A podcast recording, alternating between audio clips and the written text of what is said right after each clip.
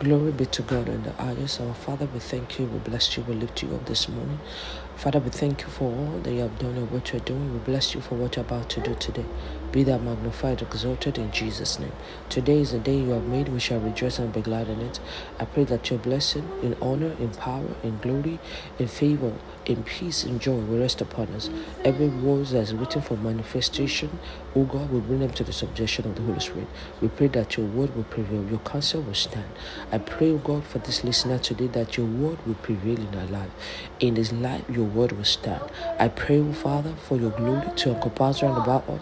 I pray for light. I pray for direction. I pray for grace. I pray for anointing afresh upon us in Jesus' name. I pray for the Lord will remember you and I for good. I pray that every tongue that lies over you and I will put them subjection of the Holy Spirit. You will not be tired. You will not be weary. You will not fall. You will not fail. In the name of Jesus, the word of God will prevail.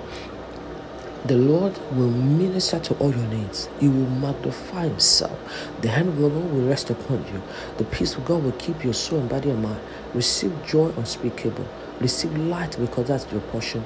Your new name is righteousness. And so, therefore, we will be righteous. God will keep us. God will guide us. He will vindicate you and I forever.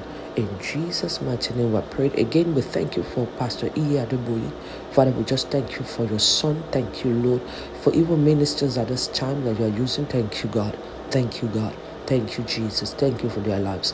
Thank you, Jesus. Be magnified. Be lifted up. Be worshipped. Thank you, my Father.